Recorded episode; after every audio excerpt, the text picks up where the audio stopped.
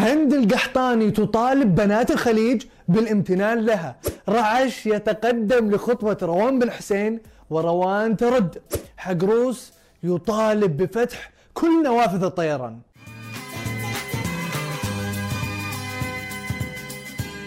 يا مرحبا وسهلا فيكم في برنامجكم مين مكسر السوشيال ميديا. تبغون تعرفون مين كسر السوشيال ميديا هذا الأسبوع؟ ابشروا. كلنا مشتاقين لإيش؟ العودة للمدارس. مشتاقين للسفر أكيد. النداء الأخير لجميع الركاب، دعاء السفر، المطبات الهوائية، لحظة هبوط الطائرة. بس خلاص خنقتني العبرة. أغنية زاد شوقي سافرت فينا لكل هاللحظات. زاد شوقي يوم طال الانتظار والصدر ما عاد يقدر يسار للسفر. من يوم حددت المسار قمت أحدد كل ضحكاتي معاك. نبي بس الرحلات ترجع، حتى القهوة لا طاحت علينا بالطيارة ما عندنا مشكلة، يا زينها من طيحة. والهوى يرسل عتابه في مطبات وهبوب، كنت أخافه كنت أهابه وصرت أحبه وأفهمه.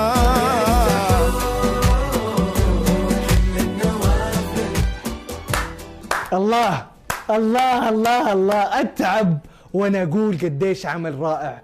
عبد الله الحسين، سعيد بن مانع، راشد محمد، حقروس، محمد الملة وكل فريق العمل. أحسنتم. روان بن حسين بعد ما أعلنت عن طلاقها، رعش تقدم لخطبتها على سنة الله ورسوله، وهالموضوع صار ترند في تويتر. أنا رجال بخطب روان بنت حسين، أبي هذا الفيديو ترسلونه لها، قولوا رعش يخطبك على سنة الله ورسوله، أنت إمارة فيها زين وفيها جمال وفيها شكل وعندها مال وفلوس وعلم، أخاف الله ها؟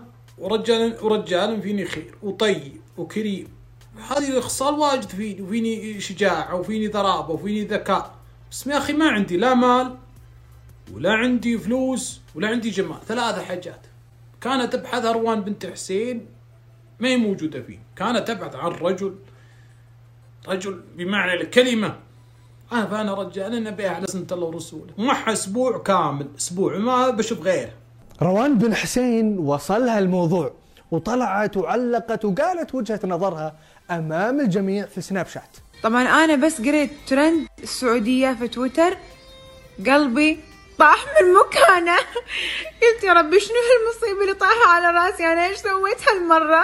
أشوف ولا في واحد اسمه رعش طالع بفيديو، والفيديو منتشر في تويتر وصاير هاشتاج رعش يخطب روان بنت حسين. طبعا رجعنا للغلط الشائع انه روان بنت حسين، بس غلط، اسمي مش روان بنت حسين، اسمي روان بن حسين، وهو اسم عائلة، اسم مركب. طيب راح احط لكم الفيديو، صراحة سو كيوت، شكرا يعني ضحكني اليوم.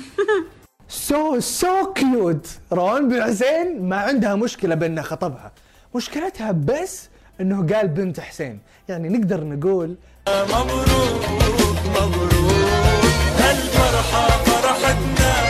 هند القحطاني تطالب جميع بنات الخليج خاصة المشهورات بالامتنان لها لأنها صاحبة فضل عليهم.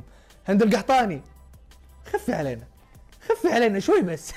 إنه أنا فعلا خدمت بنات مجتمعي، كان المجتمع قبل ما تطلع هند القحطاني أي امرأة تشيل عن وجهها الغطاء تتحجب، توصف بالفاسقة، توصف بالعاهرة. بعد ما أنا طلعت على الساحة على السوشيال ميديا سببت صدمة عنيفة، المجتمع فرغ طاقته السلبية فيك يا هند القحطاني. الحين لا، تشيل الحجاب المجتمع متقبلها وعادي، يعني حتى أهلهم كانوا قبل يوصفون بالديوثين وعديمي الشرف والرجولة، وكانوا جدا يعانون. على جميع المشهورات في الخليج والسعودية إنه يكونون على الأقل إذا ما شكروني ممتنين بصراحة.